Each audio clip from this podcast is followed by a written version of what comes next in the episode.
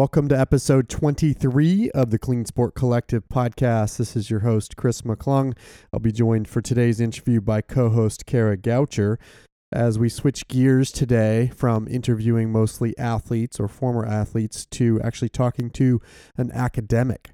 Roger Pielke will be joining us on the show today. He actually has a PhD in political science and is a professor at the University of Colorado in Boulder, where he is actually the director of the Sports Governance Center within the Department of Athletics. And Roger has a fascinating background on topics that are related to clean sport as well as broadly to sports governance. And so, with him, we'll be talking about his involvement in these issues as both an academic as well as, in some ways, an advocate. We will talk to him today about the Caster Semenya case and his involvement with that on the topic of sex testing in sport. We'll talk to him about the Russian doping doping scandal and also get into depth on why the IOC, the IAAF, and WADA can't effectively govern doping given the structure of those organizations. And then we talk at the end about how to potentially fix the system, including ways to promote athlete empowerment on this topic of clean sports. So, again, switching gears today, but I think you'll find this a both fascinating but also very educational discussion on all things clean sport. So, with that as an intro, let's jump into the conversation with Roger Pielke. Welcome, Roger Pielke, to the Clean Sport Collective podcast. How are you doing today, Roger? I'm doing great. It's great to be here. So, we wanted to start with you, Roger, and just get a little bit of your background. I know you have a PhD in political science, but and you've been at the University of Colorado for a very long time. But give us a sense for your academic background and then how that has evolved from a career standpoint. Yeah, I don't know. All right, it's 1968. Uh, no, uh, um, I was on a path to become a scientist, like my dad. Um, and I had a chance to go to Washington, D.C. when I was in grad school and work for the House Science Committee, um, which is a, the committee that funds science in the United States. And I discovered I liked being at that intersection of um, science and politics and policy. Um, so I went on and got a PhD in uh, political science. Um, and I'm interested in the use and misuse of science in decision making. So started out um, working on disasters, on climate change and energy policy. And eventually um, took an interest to questions in sports, um, mainly because I played soccer all my life. And uh, I started out with an interest in FIFA, which um, around 2010, 2011, um, FIFA kind of blew up, exploded due to the uh, scandal in awarding the World Cup to Qatar. And I thought, well, you know, I know a lot about soccer. I'm a political scientist. I should be able to figure out FIFA. So I spent about a year studying FIFA, and I wrote a paper um, on how to improve the governance of FIFA, which actually became really timely, latest greatest thing um, as FIFA was on the front pages, uh, which was to me really rewarding. And I realized there's not a lot of scholars um, in this area. Um, and so the topics just kind of showed up at my front door um, doping in sport, sex testing in sport, all of which um, are kind of in my wheelhouse involving science, the misuse of science, politics, a lot of politics. Um, and obviously, I work at a you know big Division One university, and the issue of college athletics um, in universities is another big topic I've worked on. Before we get to sport, you also had something to do with the space shuttle, right? Um, I wrote my master's thesis on the space shuttle a bazillion years ago. Um, Talk about that. Yeah, I found it fascinating. I read just a little bit. Yeah. Um, so this was when I when I actually worked at the House Science Committee. Um, I asked the staff there. Um, I said, you know, I'm about to write a master's thesis. What would be useful to you guys? And the answer I got back from the staff there was, tell us how much we've spent on the space shuttle program. And my response was, isn't that what you're supposed to do? you tell um, me. Yeah, you tell me. so um, actually, it was a it was a huge project, and the way government budgets work, nobody will be surprised at this is um, kind of obscure and detailed and technical. So I had to go into all sorts of budgets for NASA, um, the appropriations from Congress into different bins and add it up. And um, and you I, were excited about this. Yeah it was great. Yeah, it was. Um, I came up with a conclusion um, that the, each space shuttle launch, if you add up all the costs, um, was about 1.2 billion dollars. Wow. And the number NASA used at the time um, was just the cost of filling it up with hydrogen, 16 million. Fuel it up. So my master's thesis wound up in the New York Times, um, and I got a call from NASA, and they asked me to withdraw it because it was calling, causing them political trouble. I said I can't withdraw it; it's my master's thesis. I need so, that. So I that was that. the first kind of big controversy um, of many that I've had the pleasure of being involved in. Um, because when you start looking at data and evidence, um, it can be uncomfortable because it doesn't always fit people's desires or political wishes. But it did, didn't it go further than that though? Because you were also at some point talking about predicting space shuttle disasters. Yeah. Um, it, the the space shuttle. I mean, it's it's, it's tragic, but um, after Challenger was lost, that was I think the 32nd or 33rd flight. Um, that gives you some data on you know what's the expected reliability of this launch vehicle, eh, which which in the space community, um, that's that's how you assess reliability. And um, the numbers that NASA was using again were were entirely unrealistic. So you know this is really kind of a sad story, but um, I, I had in, in my mind I was going to write something, an op-ed or something on the risks of the space shuttle, um, and I happened to write a, an op-ed in uh, the Houston Chronicle, which is where Johnson Space Center is uh, located, um, about a couple weeks before Columbia exploded, about the risks and how we should be prepared for losing another space shuttle. Um, you know, it, it was tragic and unfortunate, but I think it was an entirely foreseeable disaster just from the standpoint of evidence and, and data. So, Which seems to be your specialty is drilling in, pulling back the curtain on maybe the common held beliefs or the the simple answer solutions issues and using data to support a perspective or maybe both perspectives. So, in the context of sport, beyond the FIFA work that you did, what was the first thing that you got involved with? uh, the next big project I, I took on, I guess, um, was the, the case of Caster Semenya um, and sex testing in sport, mainly um, mainly through teaching, because um, I mean nobody cares about FIFA governance really, except soccer nerds. Um, but the the issues of how do you use science to make decisions um, is really an interesting one and a, and a tough one. Um, and for students, I'm always looking for cases that they're not familiar with, because if I say, "Oh, climate change," um, students will say, "Oh, I've known about that ever since I was born, and I have really strong views on that." And it's hard to, to crack into those views. Um, but if you say sex testing in sport, you know, people will first thing they'll do is look at you funny if they haven't heard about it. Because if you don't follow athletics, you don't know who Caster Semenya is. Um, certainly not 10 years ago. Very few people outside of sport did. Um, but for me, that case um, prov- proved to be the, the, the best case to introduce students to the challenges of using science um, in decision making. Because really, what everybody wants is, oh, I'm going to take a blood sample from you and I'm going to tell you if you're a man or a woman. It doesn't work like that. Um, and sport has failed um, over and over again for the last half century in trying to use science to, to make a judgment as to who's a woman. Um, so as I started teaching that, obviously you have to know something about it to teach it, got into the literature, um, and realized this is really a question of science, regulation, politics. Um, so I started writing articles um, on the topic, studying it. Um, And this was 10 years ago before some of the recent news. Yeah, um, my first paper, I think, um, when I felt confident enough that I had my views kind of set, um, came out in 2016. Um, it was it's titled "Sugar, Spice, and Everything Nice," because that's what little girls are made of, Right. um, and that's the goal of IAAF is to figure out what little girls are made of. Um, so, um, and then you know th- things got kind of crazy. Um, you know, in the last couple years, um, I and a couple colleagues uh, were able to get our hands on some IAAF data that they use to support the, the most recent testosterone regulations, and we found that it was full of errors.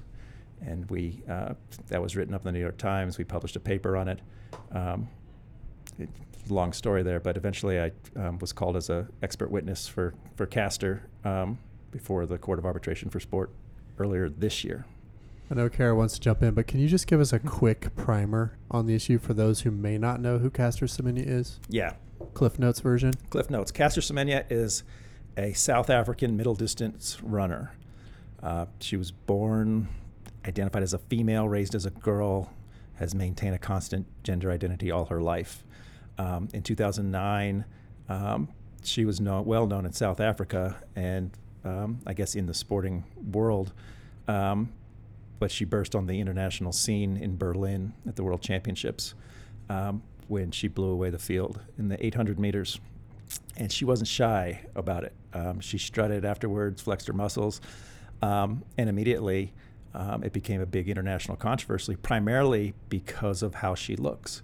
Um, some of her competitors, um, including uh, Maria Savinova, who got caught up later in the Russian doping scandal, which is ironic, um, criticized her for being too masculine looking. Um, the the head uh, medical officer for IAAF said publicly, um, you know, maybe she's a woman, but not 100% oh, a real woman.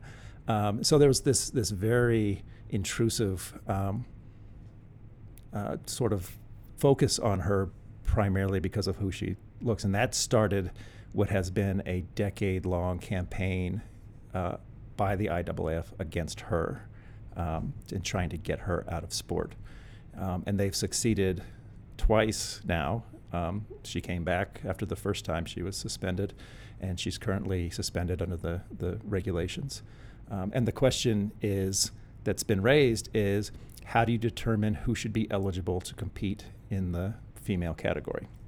And right away, there's two there's there's two different issues there. One is um, what do we do to govern um, individuals who want to change lanes, so to speak? So I want to go from the male lane to the female lane. Um, that's one issue. That's not the Caster Semenya issue. The Caster Semenya issue is um, are there certain women um, who were, you know, again, continuity from birth until they're 29 years old, always been female? Um, are there some women who should be banned from competing due to their natural abilities? Um, and that's the issue that um, has proven so controversial with that case. She's called an intersex athlete. What does that mean? Is that even a real thing? Yeah, so intersex is a term. Um, it came, and I think it's probably gone out the door. Um, the terminology now that's used is disorders of sex development, so it's DSD. Um, I'm no doctor, um, but sitting through the CAS hearing and reading a lot about this, um, the, the simple story is that biological sex is not binary. Biological sex is on a spectrum. So if you think of a spectrum like shades of gray, um, all right, that's fine, that's science. But if you want to have two categories for purpose of sport, you have to draw a line somewhere on that um, spectrum. So uh, the the question has been, well, how do you draw that line? And over and over again, IAAF has said, well, we're going to let science draw that line, um, which, as you can imagine, right away is going to fail because if biological sex is on a spectrum, science can only tell you good lord, it's complicated, right? It, it, can't tell you where to draw that line. So where to draw that line is subjective. Um, it mixes up societal factors, political factors, scientific factors, to be sure. Um, and I think the one really hard thing for people to get their heads around, particularly people who were, you know, born in the second half of the 20th century, um, is that that the biology of sex is not neat. Um, most of us were raised, um, had a mom, had a dad, um, go to school. There's a girls' bathroom, boys' bathroom, and and the the shades of gray were erased from what we saw, and so, um, you know, I hear this from people, and I particularly I hear this from like older relatives, like, yo, there's a men's room and a women's room, pick one. What, why is this so complicated? Um, but if if your expectation is that there's only typical 46XY males and 46XX females, um, you're in for a pretty rude shock when you learn that it's really, really complicated. And there are individuals um, who don't match up with what is typical. And it turns out, um, like everybody else, these are human beings who want to uh, compete, enjoy sport, um, and like in the real rest of the world, um, some of these individuals are talented and they're fast and they're strong. Um, And I mean, the tragic thing about the case of Caster Semenya is that instead of celebrating her just rareness and exceptionalism, which it, which you know, every elite athlete has some kind of genetic abnormality compared to normal people, or they wouldn't be exceptional athletes. Um, so instead of celebrating her and her achievements, which have been remarkable in the history of uh, track and field, um, she's being basically persecuted for, again, 100% natural abilities. Kara, I want to bring you in. I know you've been a defender of Caster. What's your perspective on this topic? I just think it's all really sad. And I was there in 2009 when she burst onto the scene at the World Championships in Berlin. I was running the marathon. Um, and it was all anyone was talking about. I mean, it was insane. I mean, I had family members texting me, Did you see her? What did she sound like? I mean, it was crazy. And the fact that this is still a topic of conversation 10 years later is actually like kind of mind blowing. I think just what Roger was saying, I mean, I'm a fan of hers. So obviously, my opinion is is swayed by that emotional connection. But I just think what she's gone through has been so disgusting. And I, it's just all been really, really sad. I would love to know from Roger, you know, the IAAF had their research, but they they found an advantage in, in testosterone levels only in certain events. Is that possible? So yeah, this is something. So Ross Tucker, who's a colleague of mine, he's a sports scientist in South Africa, um, calls this uh, the testosterone paradox. Um, and the idea is that if um, so, testosterone doesn't discriminate by event right? It doesn't say, all right, so um, you have high testosterone. That means you're going to do great in the 800 meters, but you're not going to do great in the, in the 200. um, so, quite obviously, um, there's something wrong with that research just on its face. We found that the data is bad, and you can't even can't even use it um, to say anything about anything. So IAAF shifted their justification. They, they first said, all right, the evidence shows that in performance, higher testosterone has effects only from 400 meters to one mile. Oh, coincidence. That's Caster Semenya's distances. Mm-hmm. When we found that the data couldn't support those conclusions, they said, well, never mind, forget that. Um, between 400 meters and a mile is where these athletes with disorders of sex development happen to, to run. So if we found them in other events, we'd ban them there. So they, it's kind of a circular argument. Um, and IAAF has said um, they're not targeting Caster Semenya individually, but they have said that they're targeting athletes with DSDs, um, which, um, if you look at the numbers that IAAF provides, and again, having looked at their numbers, take it with a grain of salt, but they say over the last 15 years at the World Championships, there have been uh, maybe 10 to 20 female athletes um, with DSD conditions. So that's out of um, maybe 8,000 individuals, females, who have participated in the World Championships. So even using the, the IAAF numbers, it's a really, really small number of women that we're talking about um, for all of this controversy and um, debate and discussion. And from my point of view, I understand that it's complicated. I never had to face Caster Semenya in a race, so I'm not. I understand that it is a very complicated situation, but I wish that the IAAF was as upset about doping in the sport mm-hmm. as they are about these 15 to 20 women out of 8,000. Cheers to that. But it's complicated, and it's becoming more complicated as we talk about potentially transgender athletes competing, as you talked about that first category of those who might be changing lanes. So it would seem that you do need a policy, a line in the sand, if you're going to have a female category. And if science can't provide that because that is science would tell us there is no line, then what are the answers? So I think, I mean, my view is that, that this actually doesn't have to be complicated. It's it's only complicated because we're making it complicated. So set aside the trans issues for a second.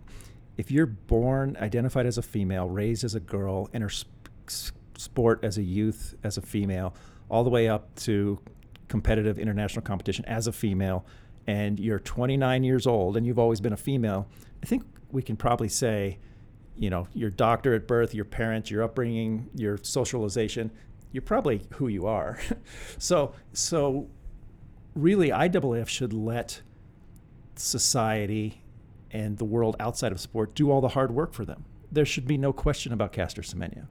She's a, a female with rare and unique biology. And, you know, if you're running against her, I get it too. I've talked to some of her competitors. I have a, a paper coming out with Madeleine Pape, who raced against her um, about a decade ago. Um, and if, if, if all you see is the back end of Caster in front of you, yeah, I, I, get it. And you could say it's not fair. But if I'm playing basketball against LeBron James, that's not fair either, right? So um, it's the sort of thing where um, you can go across sport over time and find individuals that have um, unique biology that not everybody has. Um, so, you know, if you're a, a, a basketball player and you have a tumor on your pituitary gland, you can have um, you know gigantism like Andre the Giant had, and you can be um, like George Muresan, the Romanian who was like seven foot eight. Um, not the most coordinated, talented athlete, but he had a professional basketball career because he had unique biology. Um, the equivalent would be to say, all right, um, we're going to say that individuals with tumors on their pituitary are not allowed to play basketball, which is ridiculous, and we wouldn't say that. Um, so um, I think that if, if IAAF were to just say, you know what, it's we don't decide who's male or female for all their lives. Um, that that's something that, that we receive. We don't dictate it. Um, the analogy I use is nationality. So so IAAF doesn't tell you if you're British or Romanian or South African. Um, that that comes to them. But if you say, "Oh, I'm a Brazilian soccer player and I want to go play for Qatar," and by the way, they're giving me a passport and $10 million, um, then FIFA steps in and says, well, wait, wait, we're going to regulate changing nationality. Um, but they can't tell you what your original nationality is.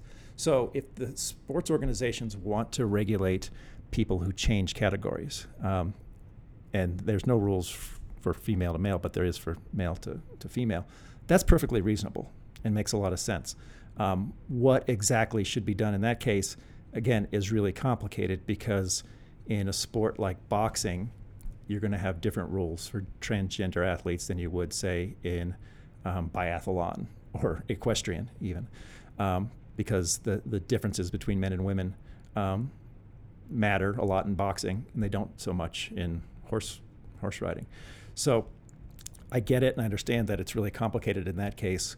But what I and, and this is another unfortunate thing about IAAF is they've tried to conflate those two issues by saying that um, you know Caster Semenya is really a man, and we have to apply the same rules to her as we would to a transgender athlete, which is number one, objectively false, um, and number two, it's just entirely disrespectful to tell someone they're not who they are. Well, and it and it makes the media and the public dialogue confused, or it, it causes confusion for sure with fans who are also then taught to conflate those issues.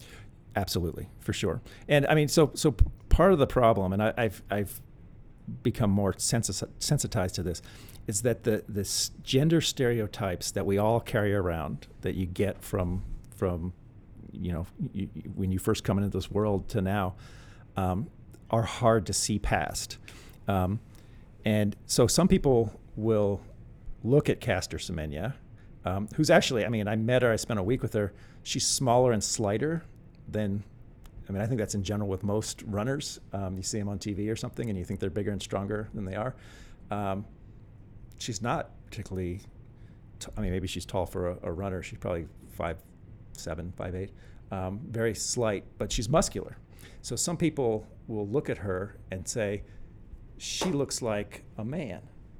What that person is really saying is, she looks like the stereotype I carry around in my head of what a man is supposed to look like. So, over time, and it being on this issue, um, it's very different to look at Caster Semenya and say, well, to me, she, she looks like a woman because she is.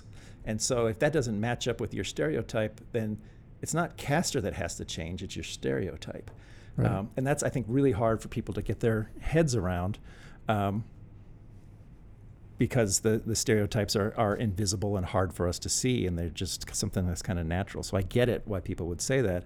But um, once you realize that people are really diverse in their biological makeup, um, that maybe you need a little bit more inclusive perspective on you know what a man looks like, what a woman looks like. Um, and you know there are ath- there are sports in which males who are more feminine, feminine looking, feminine um, in their build, say ice skating or ice dancing, um, you know that's an asset for them.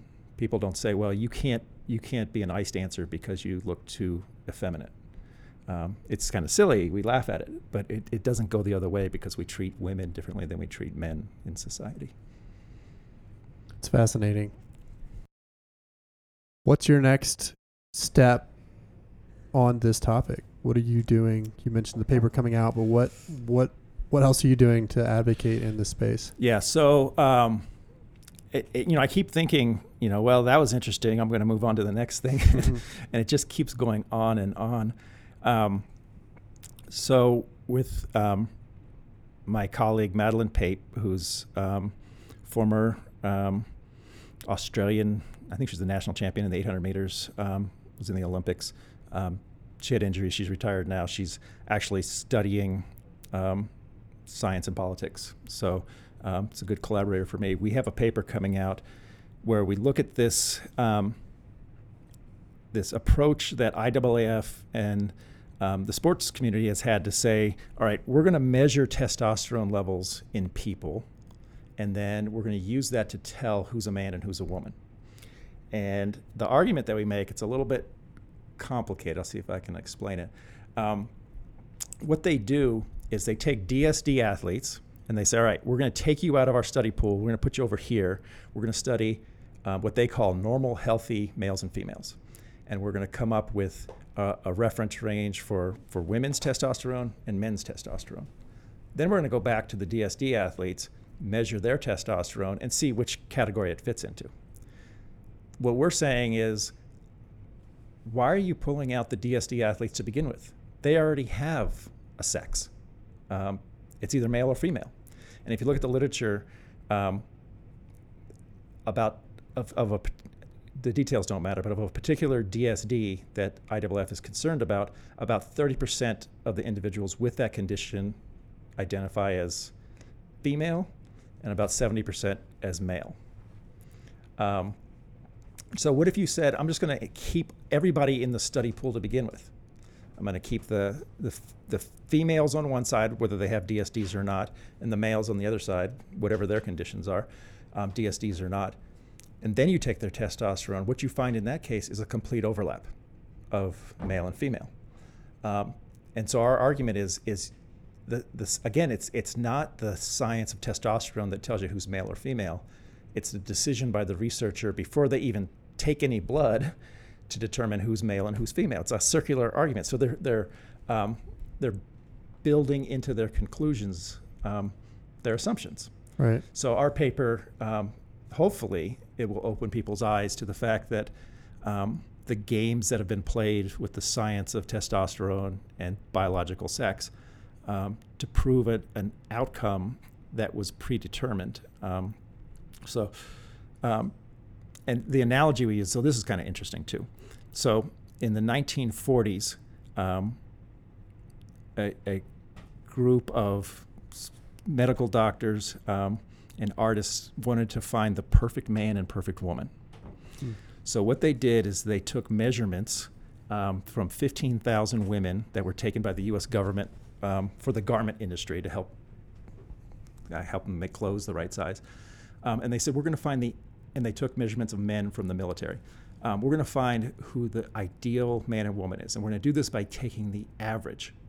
Um, so if you take the average, it it eliminates all the error, right? So so the argument that that, that one of the um, one of the, the, the, authors of this project um, said is that he said, you know, a, a, a, skinny woman isn't attractive and a fat woman's not attractive, but someone who's closer to the average is attractive. And if we do that for all of their body parts, we'll come up with the perfect individual. Um, so they did that, and it was uh, Norma and Norman, so they're the normal Americans. Um, and then um, a museum in Cleveland bought these statues that they made of the perfect man and woman. and they went on a hunt at the Cleveland Plain Dealer for the perfect woman. And they had people send in to see who best approximates these, this ideal. And they didn't really find anybody who fit. They found a woman who was close, but they said, "Well, this shows how perfect they are." Well, here's the here's the the issue. Um, they only took white college-age women to, to take their measurements and white 20-year-old men. Um, so they excluded, and they, they had to be um, American-born. So no immigrants, no people of color, um, no variation um, that you see in the real world. So, um, and it turns out that the people behind this project were part of the American eugenics movement. So it was obviously racist and sexist. But what, what they said is look, these ideals that are represented in these statues, this is what science and statistics tells us is perfection. Don't, don't talk to us about values or Science. yeah, this is science. So the argument we make in our paper is, look, this is the same thing that the sports world is doing to um, athletes like Caster Semenya. Is um, they're deciding what sort of statistics to use. They're using it from a, a subpopulation, not everybody. And then, I mean, imagine if you took Norma, the statue, which you know looks like your average college co-ed, um, and you took it to the WNBA. You'd say, well, these women are, are not normal, they're not perfect, they're unhealthy.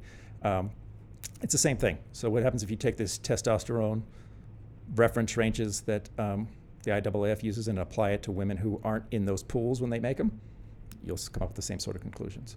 So, that's so the argument we're going to make in this is hopefully, um, ideally, it opens people's eyes up to the misuse of science to discriminate against a subset of people. And that testosterone may not be a reli- reliable way to draw any lines. It is not, uh, which is, um, I mean, if again, if um, if we were just to do, you know, testosterone between me and Kara, I have more. So you could use it to s- decide who's a man, who's a woman, but we aren't. We are not reflective of the true variation that you find out in the real world. Um, and again, all of the action in those sort of studies are at the beginning. I mean, it, it, it's it's it's kind of mind-boggling that people would accept the idea that all right, we're going to put people in sex categories in order to determine how to put people into sex categories. it's completely a circular argument. So let's talk about clean sport. You met Kara, my understanding, by bringing her into your classroom to talk about doping. Yes. And obviously, she's been very public about her stance on that. So, first, just want to ask you that. How did you meet Kara? And then, as it relates to that, how did you get into this topic of doping and clean sport as a scientist, as somebody who's looking at this kind of stuff? Yeah, I don't remember exactly. I, I actually don't either. I think it's like five years ago or so. Um, I think it was through Shanna. Um, I was Most trying to. likely. I was trying. So the hardest. The so I, I over the last five or six years, I've taught a, a big course called Introduction to Sports Governance, um, which basically tackles a lot of interesting, sticky political questions in sport, and you know, no shortage of material. The hardest voice always in that class to, to get before the students. And I try to bring everybody from sports administrators, um, retired athletes, um, but the, the hardest voice to get is the elite athlete, um, Olympic level athlete, willing to talk about the sticky topics. Um, so um, I, I, I, I, I was so pleased that Kara came because very few people would come. And even I think I remember like the, the first time you came to my class, you were kind of a different person than like this past year. Yeah, I was growing. Yeah, I was nervous, Yeah, yeah. right? I was nervous. You had had uh, you had had Travis Tygart and Lance Armstrong, and I was like, "What am I walking into here?" You know, like so I didn't, and I didn't know you that well. Um, but yeah, I definitely became more confident in my stance as I went to his class. One of the things that I thought was so interesting is you really are good at taking the emotional aspect out of it, and just looking at circumstance and science and things like that. And so, I mean, you you have a good relationship. I mean, you know so much about the Russian scandal, doping scandal. And tell us a little bit about that. Like you are you know a lot about that. Yeah. Um, well, doping is is I think the um, is is with sex testing is probably the quintessential issue at the intersection of science, politics, regulation, policy, and sport, um, because anti-doping efforts are, in theory, supposed to be based on evidence, um, and how that evidence is used, um, both to protect sport, um, but also to protect the due process rights of athletes, is really, really interesting. So the Russian doping scandal is um, is pretty fascinating. Um, I, I did have the chance to have the Stepanovs, um, Yulia and Vitaly, come to my class a couple times. In fact, the first public appearance they made when they came out of hiding um, was um, we had Travis Tygart from USADA, and I know you guys had him on an earlier podcast. Um, he was giving a, a, distinguished lecture for us. We had a you know full auditorium full of people, and they made a surprise unannounced visit. Um, and you know, people who come to see Travis Tygart talk, um, you know, they know something about sport, um, and right away, um, they knew who the uh, Stepanovs were, and there was like gasps, and um, they spoke for a while. People were crying in the audience, and um, it's a pretty emotional thing. So, having had a chance to get to know them over the last few years has been great. but what you realize when you you know when you strip away the um, the institutions and the geopolitics and it's Russia and Vladimir Putin's involved and um, Icarus and you know, people will know if they know what those things are. But you talk to like um, Yulia and you realize that that you know this profoundly affects the lives of a, a real person. And in this case, in a really negative way, they had to flee their home country. Um, their son, I don't know, will he ever be able to see his grandparents or aunts and uncles? It's it's pretty sad. Um, but the Russian doping scandal, I think, revealed. Um, it should be obvious to everyone that that WADA, World Anti-Doping Agency, um, the IOC, um, are pretty much incapable of of governing doping, anti-doping efforts in the way that I think my understanding is that most most athletes would like it to be governed. Um, so it's um, why? what are the key issues there? So WADA operates um, as a um, pseudo international organization. It's a nonprofit. Um, it's been around. It's its 20th year now, um, and it's kind of a glass half empty, glass half full situation. Um, but WADA does not have the ability to um, to sanction countries. It's not. It's it's not uh, the United Nations.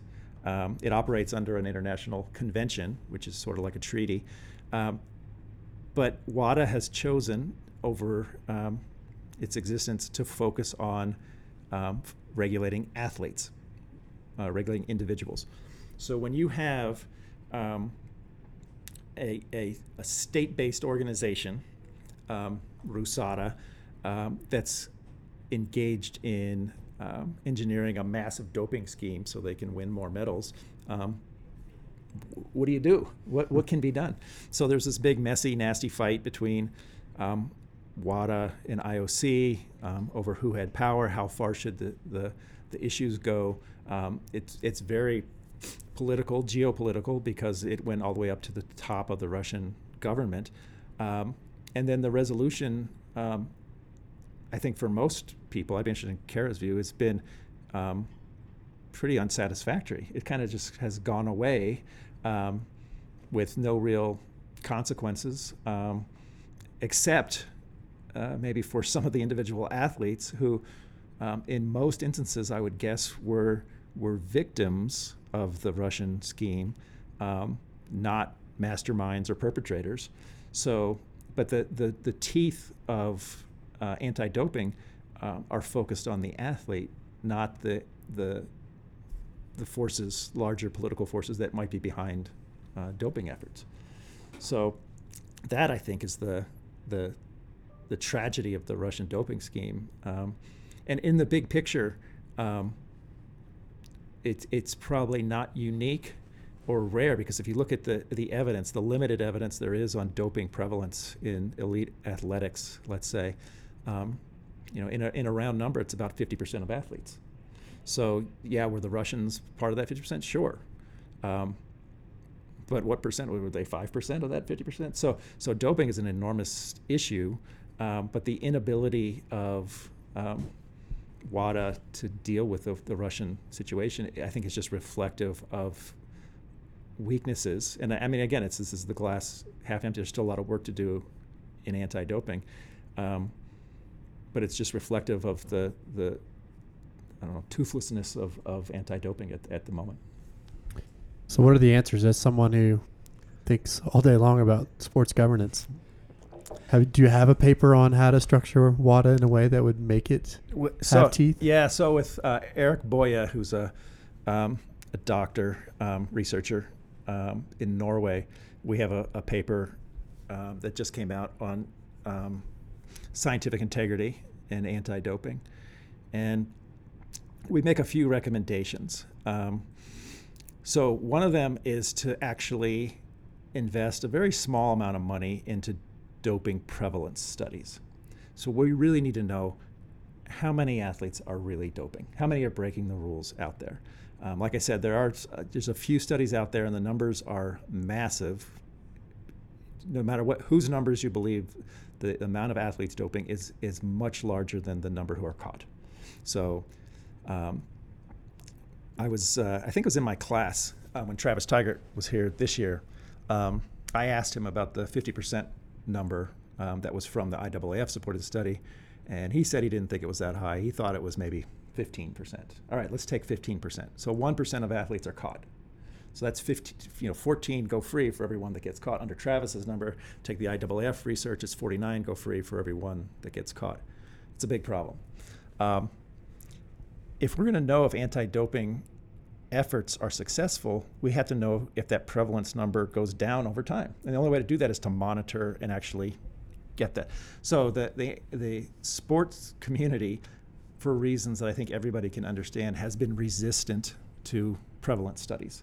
Number one, it would show how big the problem is, and number two, it would show how ineffectual current policies actually are. So first thing to do is all right. Let's uh, let's open our eyes and see what we're dealing with here. Um, the second big thing that could be done is to dramatically shrink the size of the prohibited list.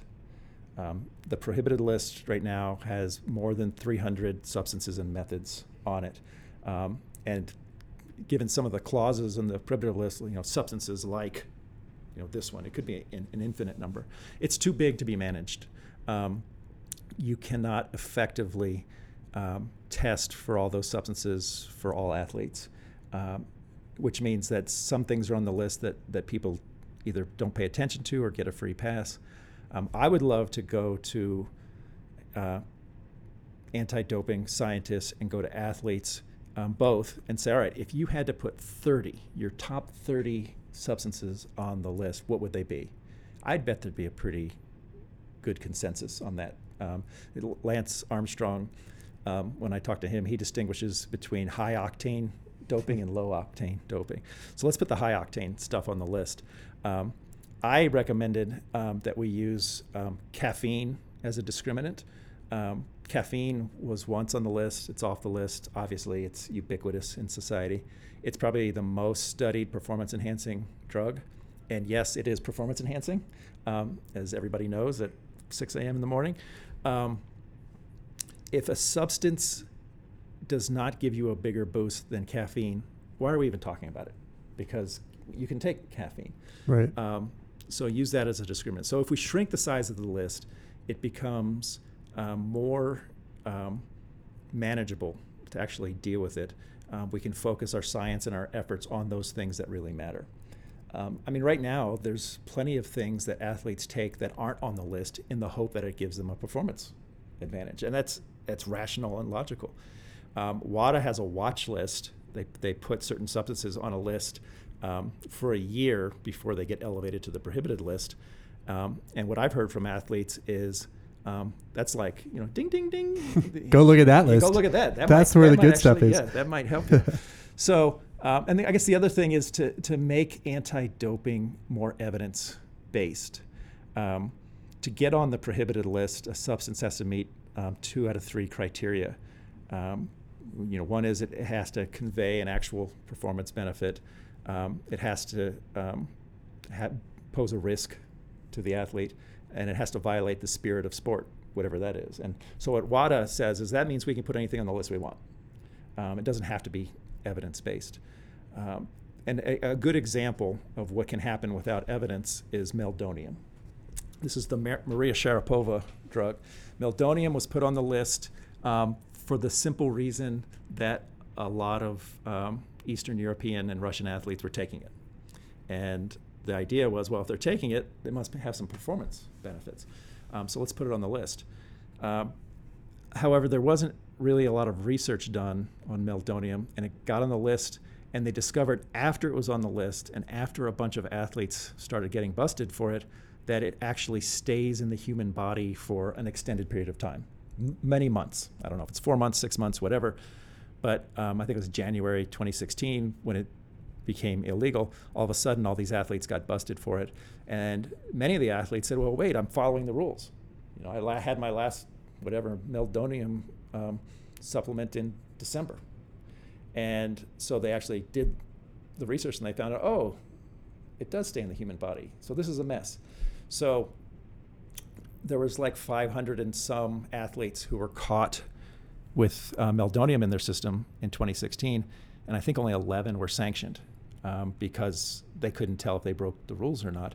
Um, the, the great irony for Maria Sharapova is um, whoever was advising her probably should be should have been fired. I don't know if they were, but had she not done that, you know, teary-eyed, I'm sorry, press conference where she admitted to taking meldonium and waited one week, um, she would have got off like everybody else because you know tr- whatever the truth is, she could have just said, "Oh, I had my last in, you know supplement right. in December," and it would have been a non-issue. She didn't know the loophole in time. She didn't know, but this is, I mean, nobody did, and this is the problem of putting something on the list that you don't really understand. And to this day, there is no evidence that meldonium offered a performance benefit or posed a risk to anyone. So it's the sort of thing where a lot of anti-doping involves chase, chasing shadows. Um, yeah, so the athlete maybe is intending to cheat, and maybe they're trying to get a boost from a substance. Um, but if I gave you a placebo and said you don't know it's a placebo, but I say this is the, a magical pill that's going to make you perform better, you will perform better. Right. And so some people have said, well, should we ban placebos then? Right? And the answer is, of course not, because it doesn't have any performance enhancing effect. So just making anti doping a little bit more firm and grounded in evidence um, would be a big step going forward. Now, this is important not just for catching athletes who are doping, but also protecting athletes who are caught up in the system who didn't cheat. Right. And there's too many troubling examples of athletes who are caught up in the anti-doping system um, who can't defend themselves. Um, again, because there's really poor evidence out there, um, and it's hard to defend against poor evidence when you're caught up in the anti-doping system. You're talking a lot though about the science of it and the substances, but how do you get the powers that be at WADA, at the IOC, to actually care? because at times it seems like they don't. Like they would rather uphold the status quo than really do what they're supposed to do. Yeah. So I mean, it's not unique to the sports world, but you know, WADA, the IOC, it, it is. Um, I think it's it's safe to say an old old boys club, um, old men's club these days, and it's it's pretty closed circles, and it's you're either in the in the circle or you're not. Um, I think the biggest reform, and Erik Boye and I make this, is is greater athlete empowerment. And so I don't know if what the answer is, if it's an athletes union or some sort of organization of um, Olympic athletes, but really the the athletes commissions, you know, IOC and WADA. I mean, they're fine, they're important, but it, no one would mistake the sort of um, power that athletes have in international sport with like the NFL Players Union or Major League Baseball or, you know, I mean, just look at the women's national team in soccer.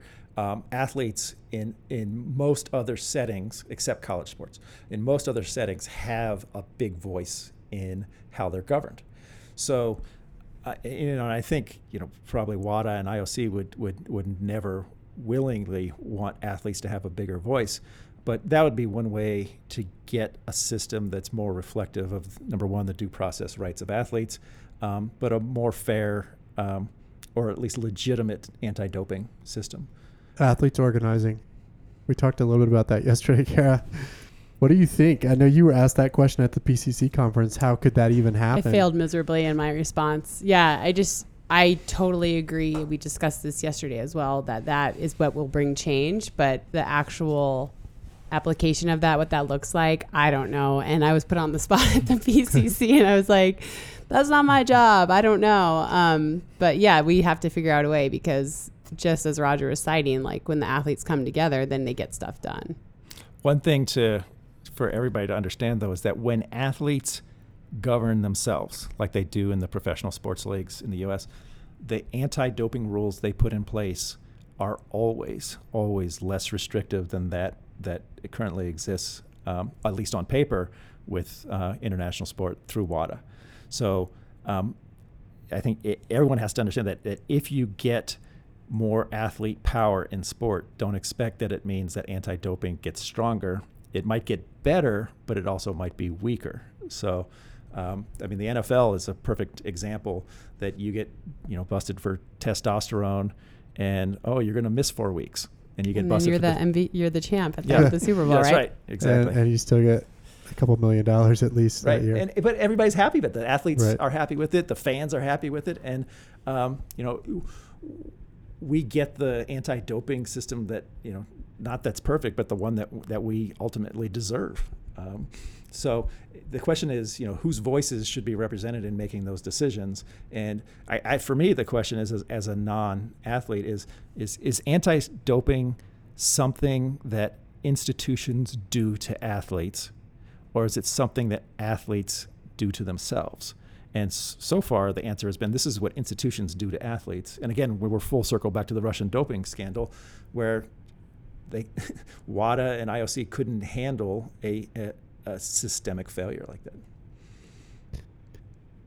Yes, there's so much more we could talk about with you, Roger. I feel like we need to have you back on because there's a, there's a whole rabbit hole that I just wanted to go down, but I'm not going to go down because we've got to we've got to wrap it up here. Final thoughts, and I want you to talk to the fans for a second because a lot of our audience members are just fans who care about this topic and want to be able to believe. So, what would you tell those people? Um, it's great. Believe. I mean, see what you see on. I mean, I watch. I enjoy athletics. I mean, it, we we have to be able to understand the world's a complicated place. It's not perfect. Um, the reality is, what you see on TV when people line up, you know, for the the big 100 meter sprint, men or women, is that some people come from rich countries and have had great training, and they have the best shoe companies, and they have technology um, that helps them run faster. Um, some are doping um, some have been caught in their back, and probably a whole bunch more are there that are doping and have never been caught. Um, that's the messiness, the reality, you know, in some respects, the wonderfulness of the world we live in. Um, that shouldn't take away from people's enjoyment of the fact that, all right, with all that messiness, here we are. It's great. Let's let's see what happens. Um, I mean, I was watching the U.S. Open last night. You know, Roger Federer crashed out the other day, and you know, he gets on his private jet and flies. Don't think that's not an advantage right. compared to the qualifier who has to drive in his car. Flies to the next yeah, tournament. so it's I mean it's life's not fair, um, but at the same time, sport is wonderful and fantastic, and we can still enjoy it. You know, not despite those imperfections, but because that's that's also part of it. All right, well, we'll leave it at that then. Roger, thanks so much Thank for joining you. us. Thanks for having me. So there you go, Roger Pielke, everyone. Thanks to him for joining us and for providing his educated and objective perspective on some of these really tricky topics. And I think we'll definitely have to have him on again because I think he'll be a good expert to consistently tap to cover off on some of these topics, which can be very, very complicated. Hopefully, you learned something. So, thank you for joining us. And of course, as always, you can check out all of the information about the Clean Sport Collective by going to the Clean Sport website, cleansport.org. There, you can sign the pledge, which is another way to get involved or encourage brands that you would like to see get involved at, and purchase. You can have them sign the pledge there. And then you can follow us on social media and join the conversation there by going to at Clean Sport Co. That's at Clean Sport CO on Instagram and Twitter, where you can get updated regularly on all things clean sport and jump in with your own perspective as you might have it. So with that, we'll wrap it for this week and talk to you guys next week.